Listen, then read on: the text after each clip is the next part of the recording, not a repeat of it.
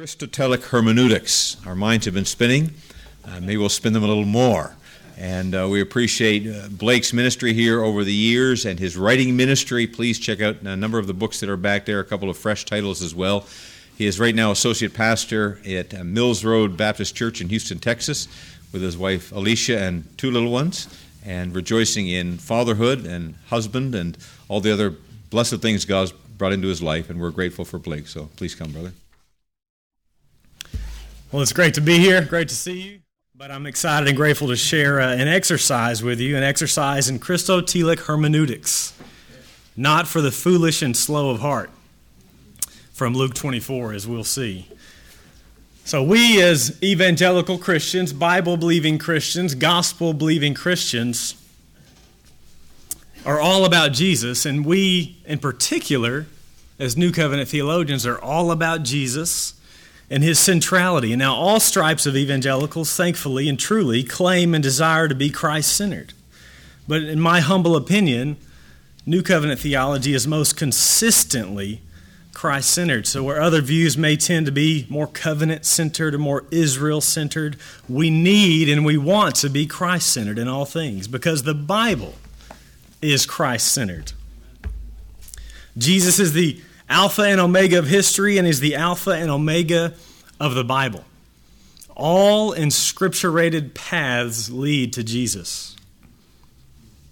His person and his work is the central message. As a friend of mine recently put it, we all need to be KJV only people preaching from one version of the Bible, but he went on to uh, define it as the King Jesus version. And it's unfaithful to preach any other version. So I want to show you this in some measure this afternoon. So if you've got a Bible, turn to Luke 24. Before we go there, I want to read uh, a few programmatic verses before we get started. Ephesians 1 9 and 10. God made known to us the mystery of his will according to his good pleasure, which he purposed in Christ to be put into effect when the times reach their fulfillment, to bring unity to all things in heaven and on earth under Christ. So, what we see is God the Father is Christ centered. You remember the famous hymn in Philippians where he's concluding the exhortation and he says, Therefore, God has highly exalted the Son and bestowed on him the name that is above every name, that at the name of Jesus, Every knee should bow, and every in heaven and on earth, and every tongue confess Jesus is Lord, and it redounds to the glory of God the Father. It is God's will that Christ be central, and it redounds to his glory. So to be God centered is to be Christ centered. Colossians 1:16 For by him that's Jesus by Jesus, all things were created in heaven and on earth, visible and invisible, whether thrones or dominions or rulers or authorities, all things were created through him and for him. All things. I mean, I wonder, do you view creation this way? All things in creation were created for the Son. The whole world is a spoken stage. World history is God's novel because He created from nothing. Ex nihilo. That being the case, everything in the creation has an artistic touch, and we learn from Colossians 1 that it's for the Son. All of the created, all of the many splendored glory of creation is going to be presented as a gift from the Father to the Son. It's all through Him, it's all for Him. From the snowflake to great white sharks to taste buds to puppies to mountains to mountain goats, all of God's creativity is for the Son, this verse tells us. Kuyper was right. There's not a square inch on planet Earth where Christ does not say mine. It's all for Him. It's all for Him. So let's look at Luke 24. Familiar passage.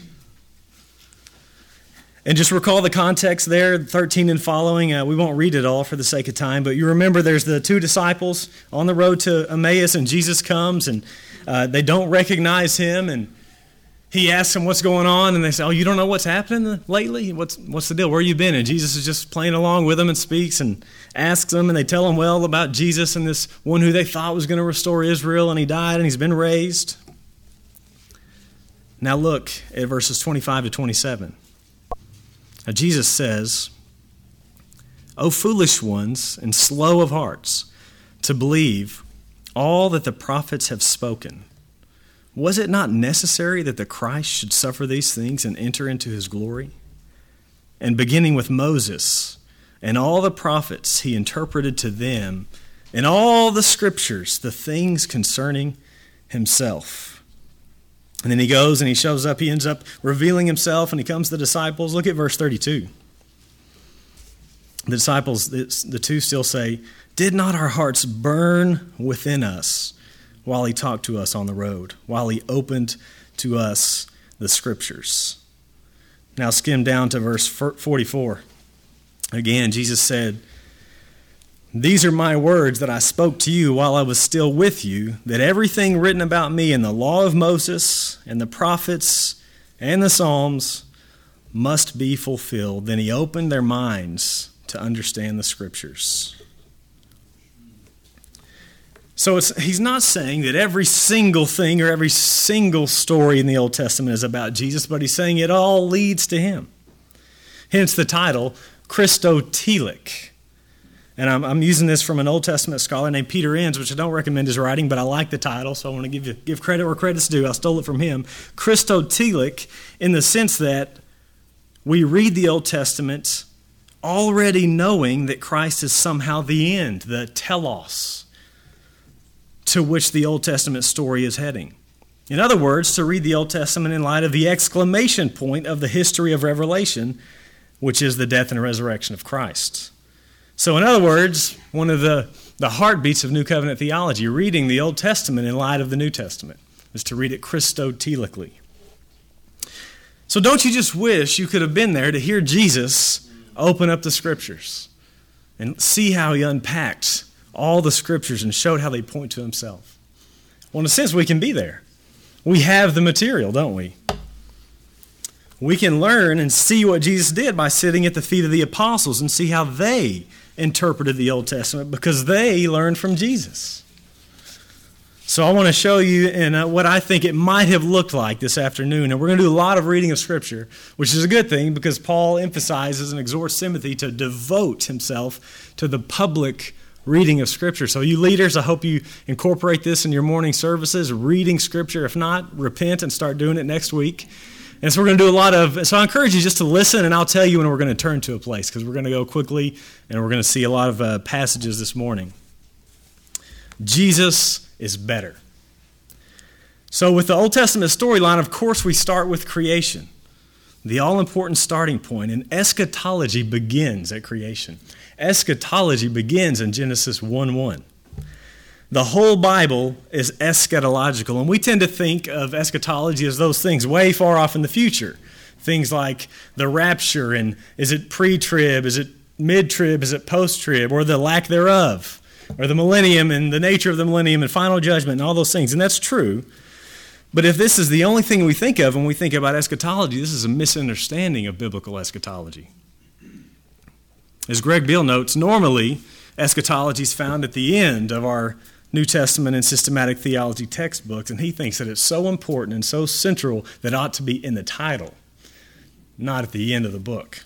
I think he's right. He defines it as the movement toward the new creational reign. And that movement began at creation. Creation already points to new creation in the Bible. William Dumbrell similarly defines eschatology as, quotes, the goal of history toward which the Bible moves and of biblical factors and events bearing on that goal, end quote. So creation occurred because God knew He would send a Redeemer to save a people who would inhabit the new creation. In the beginning, God. That's why in John 1 1 we have the echo of the creation narrative. In the beginning was the Word. So creation points to the new creation where Christ will be king. And we keep moving. Jesus is the better Adam. This is fascinating. Adam was created, in a sense, in part, to point to the last Adam. In creating Adam, the Father had already planned to send the last Adam. We have that teaching all throughout the Bible. Flip over to Luke chapter 3.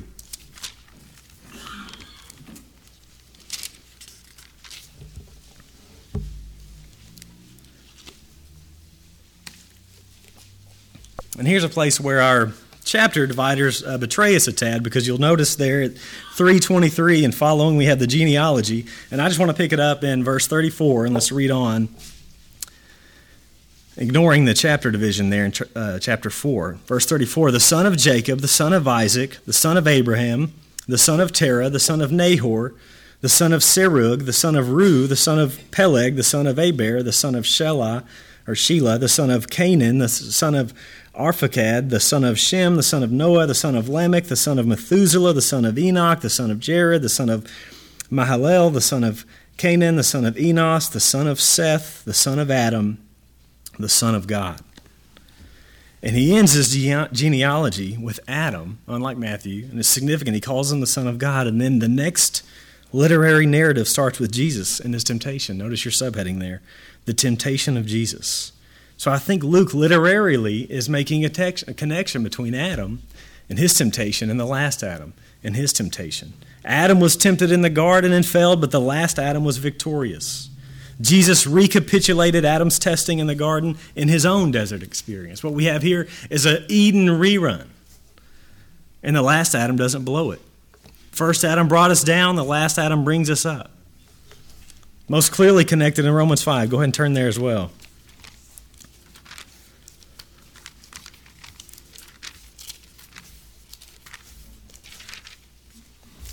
Very familiar passage. Therefore, just as sin came into the world through one man and death through sin, and so death spread to all men because all sinned.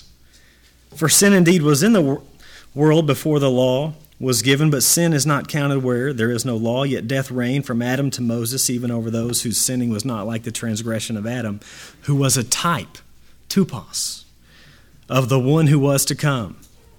But the free gift is not like the trespass. For if many died through one man's trespass, much more have the grace of God and the free gift by the grace of that one man, Jesus Christ, abounded for many. And the free gift is not like the result of that one man's sin, for the judgment following one trespass brought condemnation, but the free gift following many trespasses brought justification. For if because of one man's trespass death reigned through that one man, much more will those who receive the abundance of grace and the free gift of righteousness reign in life through the one man, Jesus Christ. We see that the last Adam came to reverse the curse of the first Adam. He came to undo all that Adam did wrong.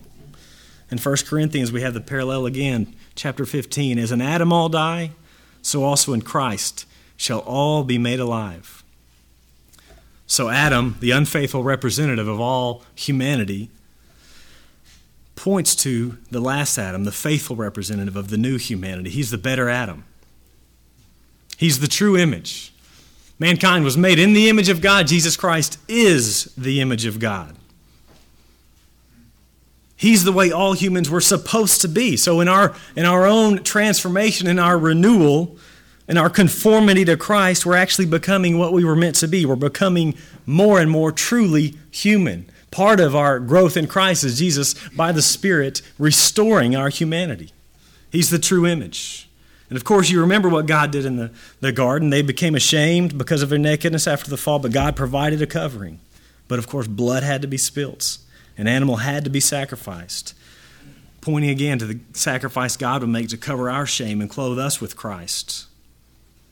Still in the creation narrative, God promised that a seed of the woman would, though his heel would be bruised, would ultimately crush the head of the serpent. Who is this seed of the woman who destroyed evil, though and through being bruised?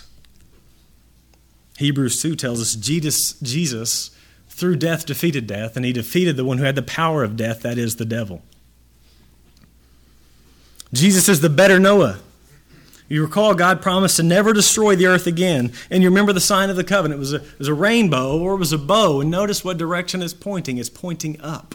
The bow is pointing up and it's pointed at God. And in this, there's an implied self maledictory oath in the bow that's pointing towards Him. God is laying down His weapon of war and pointing it to Himself. So God Himself will take the hits before he gives up on his people, before he's unfaithful to his part of the covenant. So when you see the rainbow, think of the cross. God in the flesh redeemed us from the curse of the law by becoming a curse for us. God keeps his promise. Jesus is the better Abraham. You recall the Abraham narrative, Genesis 12 and following. Uh, he's promised land, seed, and blessing in chapter 12. And then in 15, recall the covenant ceremony.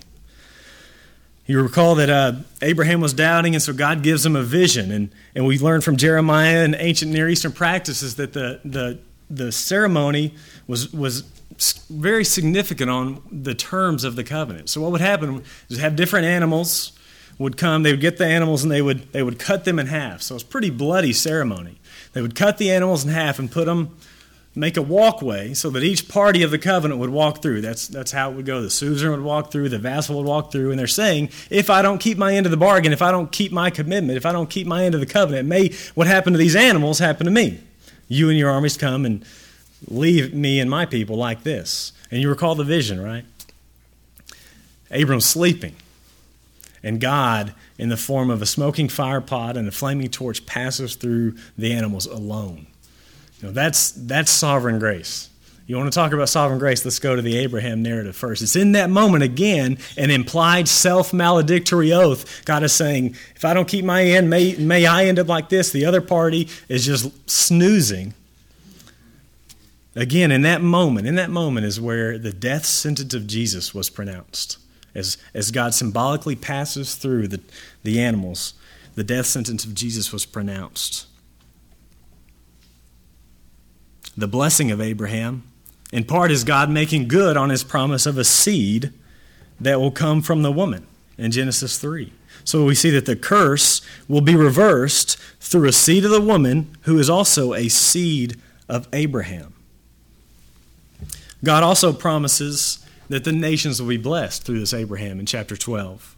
But how? How will they be blessed?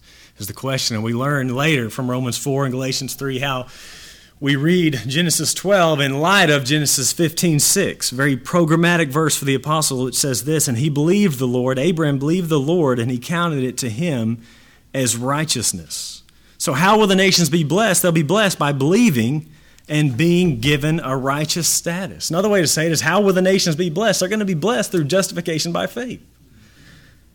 I'm excited about Dr. Schreiner's talks. We've got to continue uh, to uphold and proclaim this glorious gospel, this glorious doctrine, because I see in my generation it's just not on the radar anymore. Uh, who knows the reasons, but we've got to continue to say that the heart of the gospel is justification by faith alone. This is where Luther was right. Uh, you know, the way, there's a lot of lot of talk about what the gospel is today in evangelicalism, and and slowly but surely in younger generations and and more more folks that are sympathetic with the emerging movement, more sympathetic to postmodern culture that say, you know, we're no longer a guilt based culture, so justification by faith doesn't communicate to people today. Well, we've got to say baloney.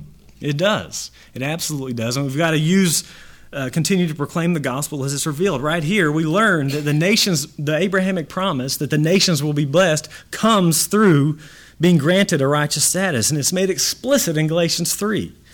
Galatians 3 says this 3 8.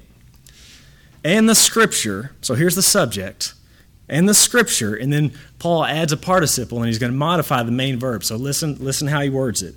The scripture, participle, modifying it, foreseeing that God would justify the Gentiles by faith, back to the main verb, preached the gospel beforehand to Abraham, saying, In you shall all the nations be blessed. So, what does it mean for the scripture to preach the gospel? It means that it foresaw that God would justify. So, there, there's almost an equation of the gospel with justification by faith. So, that's important. we got to keep that to the forefront. So, the promises to Abraham are ultimately pointing to Christ's crosswork. Sinners are declared in the rights because of Christ dying in our place on the cross. That's how the nations are blessed. God keeps his promises. Aren't you thankful God keeps his promises? Most of you in here are Gentiles. And the reason you're here, the reason you're here and you confess that Jesus Christ is Lord is because God made a promise to Abraham. That's why you're here. We, we need to, that's oftentimes not on our radar. And here's one place where the new perspective maybe has reminded us we need to cultivate in our own hearts gratitude for Gentile inclusion. It's, it's the direct result of forgiveness of sins. Gentile inclusion. We are saved by the, the Israel's Messiah. Unbelievable. God keeps his promises, unlike us. I mean, what is it, April? Most of you have already blown your New Year's resolutions, probably two months ago. We're so fickle. Not God, though. God's a promise keeping God, He is the promise keeper. And so we learn that we're children of Abraham by being included in the singular seed of Abraham. We'll speak more of Galatians 3:16. That means we share in the inheritance. We've seen from Colossians 1 that ultimately the Son will inherit the whole cosmos redeemed, and we're co-heirs with Christ because we're children of Abraham. Co-heirs of the universe. Jesus is the better Isaac. Isaac's father merely raised the knife, but Jesus' father brought it down on him so that it wouldn't have to come down on us. Jesus is the better Joseph. Joseph, you remember, goes through a period of trial, a period of suffering.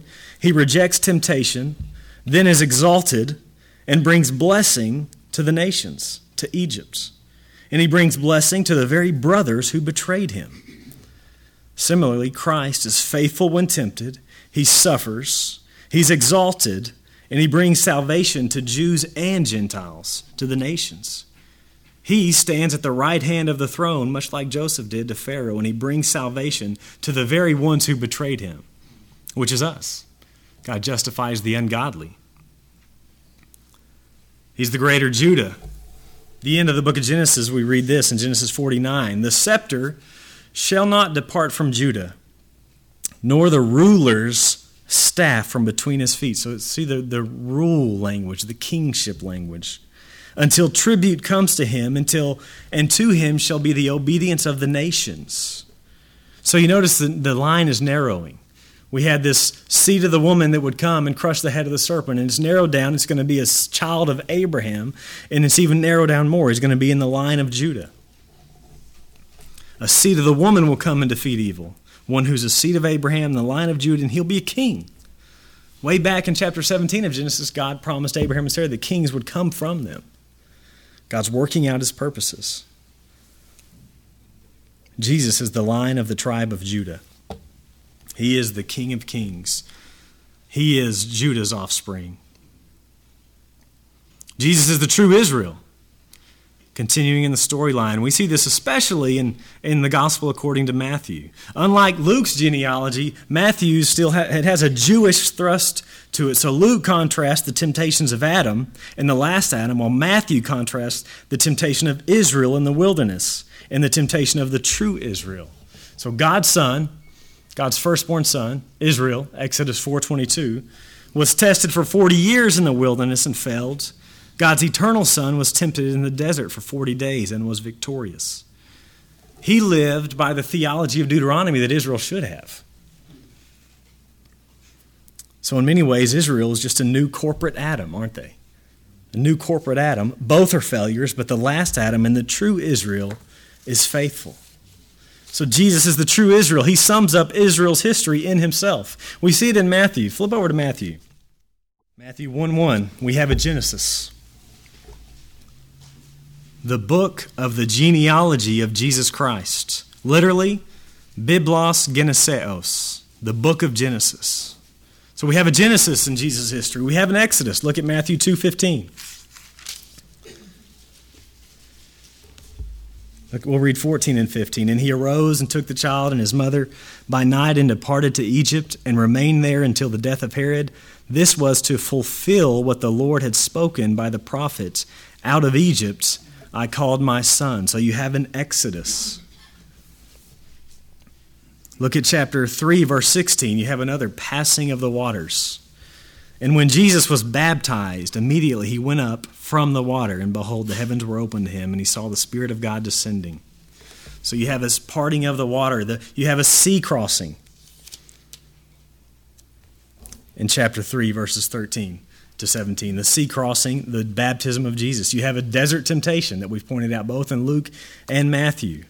We have a Deuteronomy, Remember the arrival at Sinai and giving of the law, and in Matthew chapter 5, verse 1, before Jesus gives his Sermon on the Mount, gives his instruction, we have verse 1 Seeing the crowds, he went up on the mountain. So we have a Deuteronomy. We have a Joshua in the Gospel of Matthew. You have exorcism of alien forces.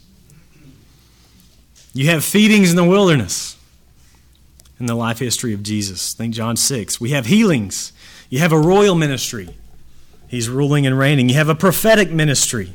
Then you have an exile, the cross.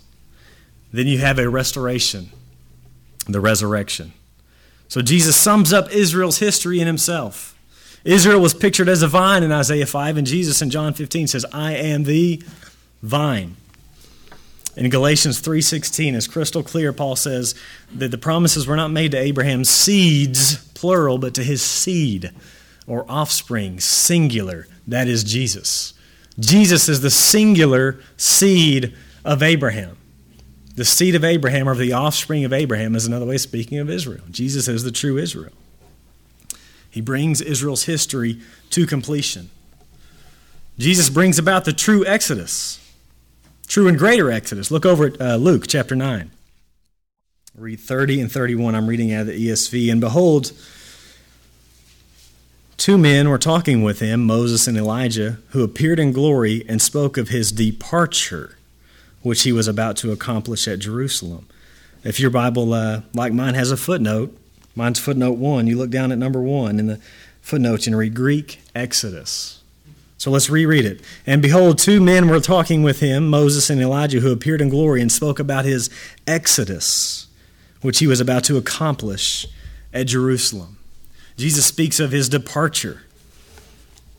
The freeing of the Israelites, of course, was the, the huge redemptive event in Israel's history from Egyptian slavery, was meant to point to what would come and was greater, the greater Exodus. We've been freed. We as believers have been freed. We're no longer enslaved to sin, Satan, and death. We've been redeemed. We've, the new Exodus has occurred. Jesus brings about what the law always pointed to you know, we're, we're fond of talking about in our circles that the law was prophetic. Matthew 11, 13, it prophesied until John. The law itself was prophetic. It bore witness. Romans 3.21, and Christ is the telos nomou, the end of the law, most translations. I like the New NIV has the culmination of the law because it gets at both the end of the law and the goal of the law, much like Douglas Moo gives the analogy of a, a race. Uh, the finish line is both the end of the race and the goal of the race. So is Christ to the law, the end of the law and the goal of the law. He's the culmination of the law. He brings about what it pointed to. Jesus is the better Moses, the better prophet. You familiar with Deuteronomy 18? The Lord your God will raise up for you a prophet like me, Moses says, from among you, from your brothers. It's to him you shall listen. And that should sound very familiar to us because in Matthew 17 we read, Jesus was still speaking when, behold, a bright cloud overshadowed them, and a voice from the cloud said, This is my beloved Son, with whom I am well pleased. Listen to him. Jesus is the end time prophet. Jesus is the final revelation. Hebrews 1 1 and 2. In the past, God spoke to our ancestors through the prophets at many times and in various ways, but in these last days, He has spoken to us literally in Son, by His Son, whom He appointed heir of all things, and through whom also He made the universe. So, as the new covenant people of God, we do not look first to Moses, but first to Christ, the final eschatological prophet. Jesus is the inaugurator of the new covenant. Recall in Exodus 32, you remember after the golden calf incident, God comes in judgments, and 3,000 were killed in judgment. In many ways, Pentecost inaugurates the new covenant, and Peter's preaching, and it says that there were added that day 3,000 souls. God's undoing the curse through Jesus Christ and his person and his work. Remember the serpent of Moses. You remember the story where the Lord sent snakes to his impatient people, and he made a Moses made a snake of bronze, lifted it up, and you look to the snake and you live. Set it on a pole and said, Look to the snake and you will live. John 3, 14 and 17. Moses lifted up the serpent in the wilderness, so must the Son of Man be lifted up, that whoever believes in him may have eternal life. For God so loved the world that he gave his only Son, that whoever believes in him should not perish, but have eternal life. For God did not send his Son into the world to condemn the world, but in order that the world might be saved through him. Jesus is the one we look to for life. Jesus is the true and better Job, the one who, though innocent, suffers immensely, and when it's all over, he still prays and is sympathetic towards his idiotic friends. Jesus is the great high priest. And we learn that he's not only a high priest, not a Levitical priest, he's the priest in the order of Melchizedek. And if you're not familiar with the argument in Hebrews, it's, it's, it's fantastic. Hebrews, the way the author of Hebrews argues is uh, in a way that New Covenant theology argues. And what he's saying is that the Old Covenant on its own terms shows its obsolescence. So if you're a careful reader of the Old Testament, you should know something better is coming. And he uses the Psalms this way. Think of a way, if you recall in Hebrews 3 and 4, how he uses Psalm 95 today, speaking of rest. Hebrews 7, you have the priesthood argument where Psalm 110 speaks of this coming priest. Then Hebrews 8, of course, he uses Jeremiah 31. There no longer will things be the way they are. There's a covenant coming, and it's not like the one given before, not like the old covenant. And Hebrews 7 is where we see Jesus is the priest according to the order of Melchizedek. And Melchizedek, if you were a careful, careful reader of the Old Testament Bible, occurs early on, Genesis 14, and, he, and Abraham blesses him. We see that he's superior, Hebrews shows us, he's superior to Abraham because of the relationship, and he falls off the map for a very long time. And then we have Psalm 110. The Lord says to my Lord, and the, the careful Jewish reader should scratch the head. Wait a minute, this is the king. This is King David. The, sub, the superscript tells us that, and Jesus tells us that in Matthew 22. David wrote it. So David is speaking of a Lord. Who would this be? So they should have scratched their head. And it says that this priest is coming. He's going to be a Lord, he's going to be a king, and he's going to be a priest. But you couldn't be a king priest in the Old Covenant. But this one would be a king and a priest. And there are hints. Adam was a king priest. There are hints in Isaiah 6 where you see this later, John tells us it's Jesus. And he's in the temple, priestly aspect, and he's on the throne, kingly aspect. This coming priest king in the order of Melchizedek, and Hebrews tells us it's Jesus. He's our great high priest. He's the priest in the order of Melchizedek. He's a priest not on the basis of his ancestry, but on the basis of an indestructible life. Unlike the Levites, this one holds his priesthood permanently. He has no need to atone for his own sin like the other priests. He's able to save to the uttermost those who draw near to God through him. Jesus is the final sacrifice. Flip to Isaiah 53, another beloved and familiar passage. The Mount Everest of Old Testament prophecy.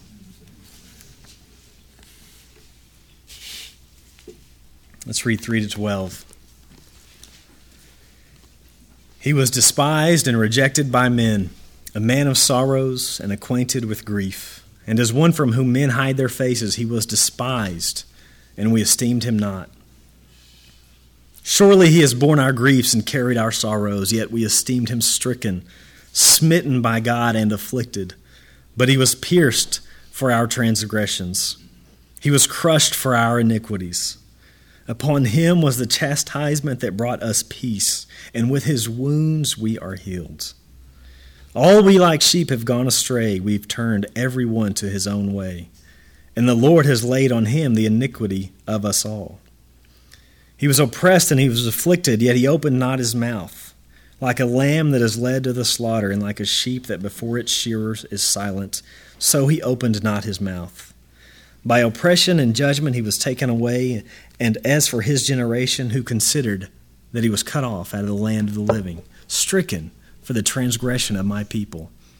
And they made his grave with the wicked and with a rich man in his death, although he had done no violence, and there was no deceit in his mouth. Yet it was the will of the Lord to crush him. He has put him to grief. When his soul makes an offering for guilt, he shall see his offspring. He shall prolong his days. The will of the Lord shall prosper in his hand. Out of the anguish of his soul he shall see and be satisfied.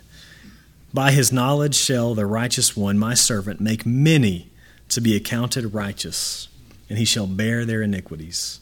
Therefore, I will divide him a portion with the many, and he shall divide the spoil with the strong, because he poured out his soul to death, and was numbered with the transgressors. Yet he bore the sin of many, and makes intercession for the transgressors. I don't even have to make a comment. Written as if it was beneath the cross of Golgotha. He's our sacrifice. He's the suffering servant. We are forgiven. He's the priest. He's the priest and the suffering servant. He prays for and provides for his people. He atones for and intercedes for those whom the Father has given him. Jesus is the true and better David. You know, I, I hope you know this, but oftentimes David is, is taught in a very moralistic way. Much of the Old Testament is taught in a very moralistic way. I recently saw a blog post and it was said something like, Your Old Testament sermon needs to be saved. And the idea was if the Old Testament is abused, it can turn into just moralism rather than gospel preaching. And this is the case with so much Sunday school literature. Beware of Sunday school literature. So much Sunday. I'm running into this a lot as my son's two, and we're we get a lot of gifts. You know, uh, people know we're Christians. I'm a pastor, so we get a lot of Christian books and Christian DVDs. Uh, so I'm having to wade through a lot of it, and lot, so much of it is just simply moralism. Moralism is needed, or not moralism, but moral teaching is needed. But we've got to be careful. The message isn't be good. Be good, be like Jesus. The message is you're not good you can't be good. Jesus is good. Find your goodness in Him. And that, that's a small, subtle differentiation, but it's vital. It's so vital. So the message of David is not dare to be a David. Think about who are we in the story of David? We're not David. We want to be David. We always want to be the hero, right? We're not David in the story, though. No, we're the cowardly Israelites. And David risks his life to win the battle for the cowards.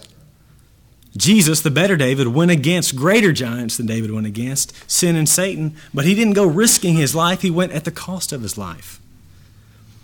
God promises David a son in 2 Samuel 7 who will have an everlasting kingdom. And this son is an offspring of Abraham in the line of Judah. David's greater son is the seed of the woman who will crush the serpent's head. The curse is being reversed by the seed of the woman. Jesus is wiser than Solomon. Jesus is the true temple. The temple was so important in, in Judaism. It's the place where heaven and earth overlapped. It's where the footstool, where God rested his feet. It's where God dwelt in fullness. It's where God met his people. In John 1, the Word became flesh and dwelt, tabernacled among us. Even clearer in John 2 Destroy this temple, and in three days I will raise it up. Speaking about the temple of his body, Jesus is the true temple. He is where the fullness of God is found. He is where heaven and earth now connect. He's where people gain access to God through him. Jesus is the better king. You remember Deuteronomy, Deuteronomy 17? Before kingship is laying out some laws for future kings. And they're, they're pretty simple, actually. Only he must not acquire many horses, many wives, nor excessive silver and gold. He shall make a copy of the Torah, and he shall read it. But it's funny how Solomon, it's almost like Solomon goes out and says, okay, one, two, three, four, five requirements. I think I'm going to see how I can turn all of those on their head. And goes directly contrary to all that was expected of kings. But not Jesus. Jesus is the faithful king, he's the righteous ruler. Daniel 7 gives a vision of a Son of Man who ascends to the right hand of God and is given all authority. Jesus' favorite way of talking about himself, Son of Man. And then he commissions his disciples at the end of Matthew. And it says, All authority, same Greek word in the Greek Old Testament as in Daniel 7, all authority has been given, same verb in the Greek Old Testament, to me. He is the Son of Man, the one with the everlasting authority and kingdom. Jesus is where we find rest. Flip back to Matthew chapter 11. Again, our chapter divisions betray us. Matthew 11, 28. Come to me, Jesus says, all who labor and are heavy laden, and I will give you rest.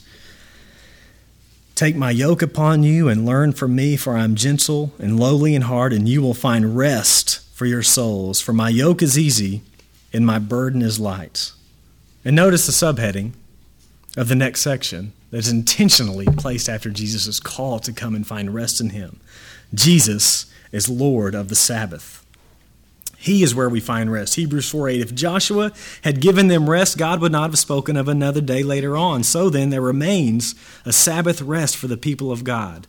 For whoever has entered God's rest has also rested from his works, as God did from him. So we find rest in Christ. Jesus is our rest.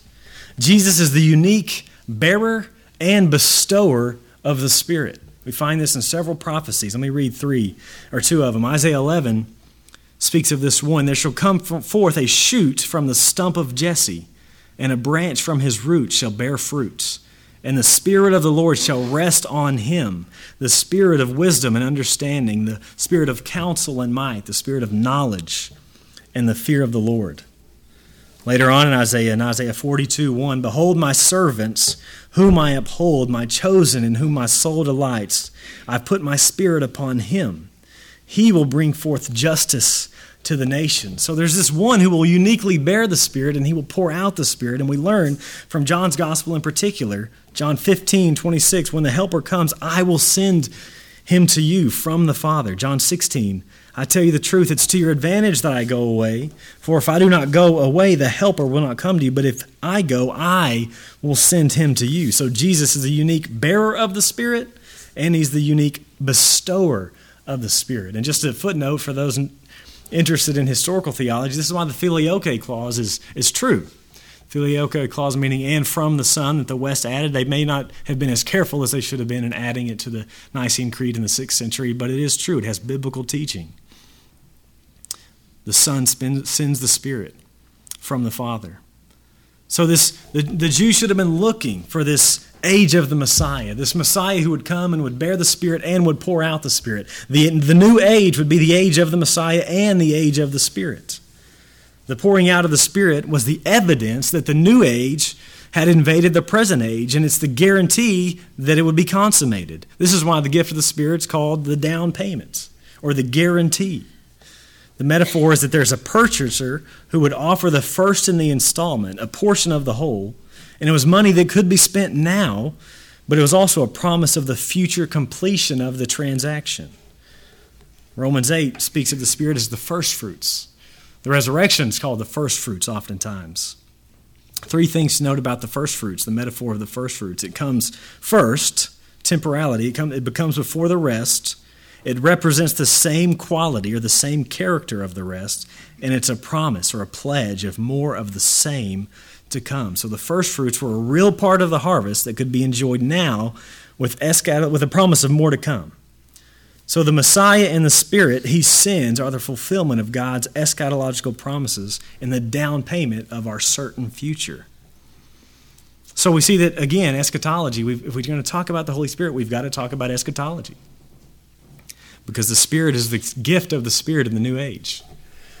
I was recently reading a, the most recent treatment of the Spirit I read in a theology text. It was big, it was thorough, it was about 80 pages, and there was virtually no reference to the eschatological nature of the gift of the Spirit. And there was no mention of, of Vos, of Gaffin, of Ridderbos, even of Ferguson, more contemporary. But this, this particular person is not of a reformed stripe, so I can kind of understand that. And this is this is a good point to uh, a good time to to piggyback on what what Steve's talk was about. This whole idea of Christotelic hermeneutics, biblical theology, typology, predictive prophecy, it presupposes a certain type of God. He has ordered history around his purposes. It presupposes a certain view of freedom.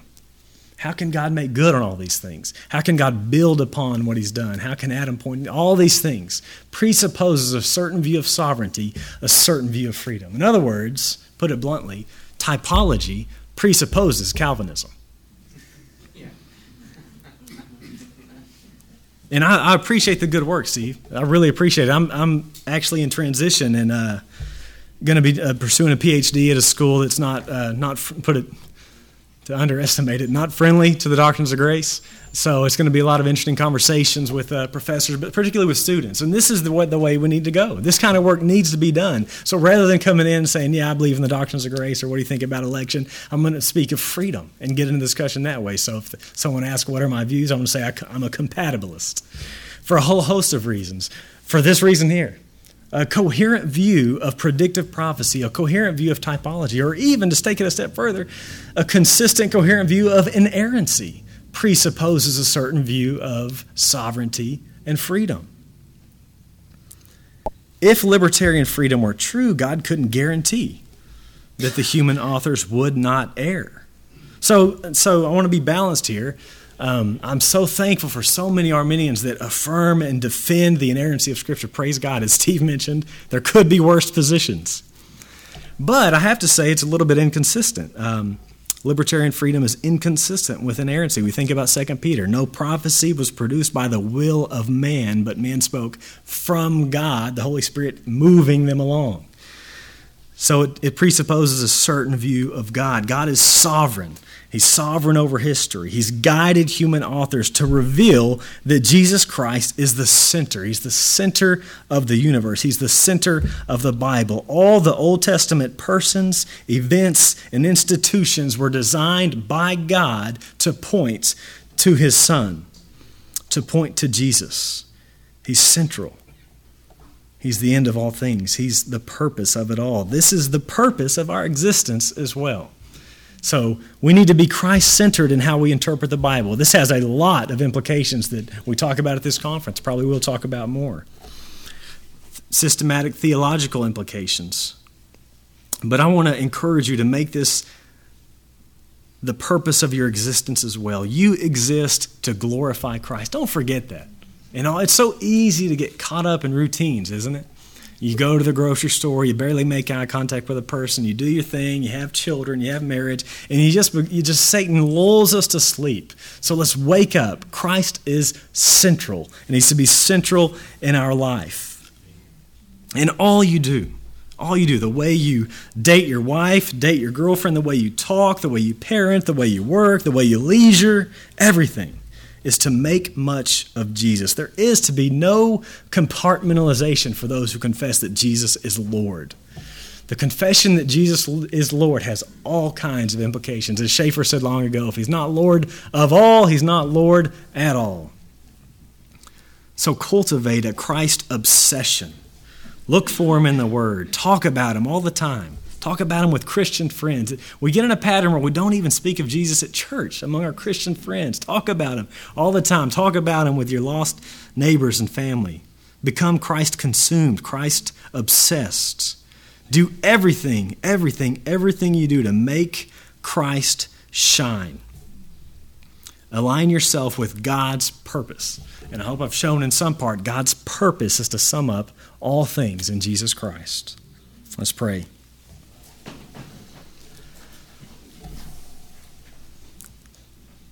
Lord, we've already heard that the prayer from Augustine grant what you command. Lord, I pray that you would help us to approach the Bible, to approach theology, but especially all of our nitty gritty details of daily life. Lord, help us to take every thought even captive to the obedience of Christ. Help us to keep Jesus' lenses firmly in place as we look at all things, Lord, for your glory. This is the goal, this is the motive of every person in here. We want to make Christ shine, and we ask for your help. Thank you for revealing these things to us. Thank you for your spirit. Thank you for the promise that you will continue to will and to work uh, and complete what you started. We pray it in Christ's name for his sake. Amen.